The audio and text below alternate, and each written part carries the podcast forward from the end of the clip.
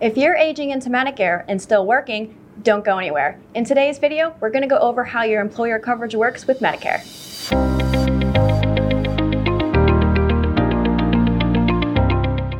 Hi, Medicare community. My name is Lindsay Engel, and I'm the Medicare expert for Elite Insurance Partners and MedicareFAQ.com.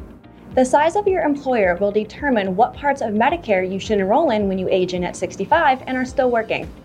If your employer has more than 20 employees, then your employer coverage becomes primary and Medicare becomes secondary. In this scenario, most beneficiaries choose to enroll in Part A, since Part A is usually premium free as long as you paid into enough quarters. In the case you end up in the hospital, your Part A benefits will help keep your out of pocket costs lower. Part B is your outpatient coverage, and Part D is your prescription drug coverage. As long as your employer has more than 20 employees, then the coverage is considered credible under Medicare. This allows you to delay enrolling into Part B and Part D without being penalized.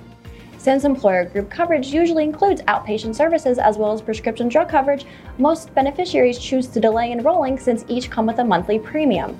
Then, when you retire down the road, you'll qualify for a special election period which allow you to enroll in both Part B and Part D without incurring any penalties.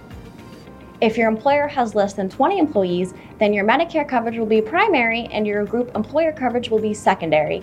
In this scenario, you'll want to enroll in both Parts A and Part B. If you don't, you could be responsible for paying 80% of your outpatient services as well as incur a late penalty. Now that you know how Medicare will work with both large employer coverage and small employer coverage, we'll go over a few key facts that's important to know. Sometimes employers forget to notify Medicare that you've retired. It's important to make sure that they're notified to avoid any of your medical bills from being rejected. If you have a high deductible plan and a health savings account, you should not enroll into any parts of Medicare if you plan to continue contributing or accept contributions from your employer. This is because the IRS states that if you have any additional healthcare coverage, including Medicare Part A, you cannot continue to contribute to your health savings account.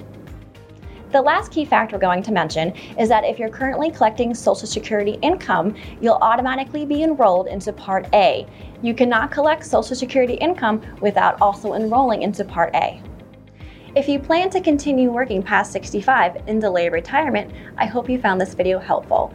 And if you did, make sure to subscribe to our YouTube channel. Turn notifications on so that you're notified each time we upload a new video. We also have a fantastic Medicare community on Facebook. We'll make sure to include a link in the description below so you can join. We'll see you next time. Bye!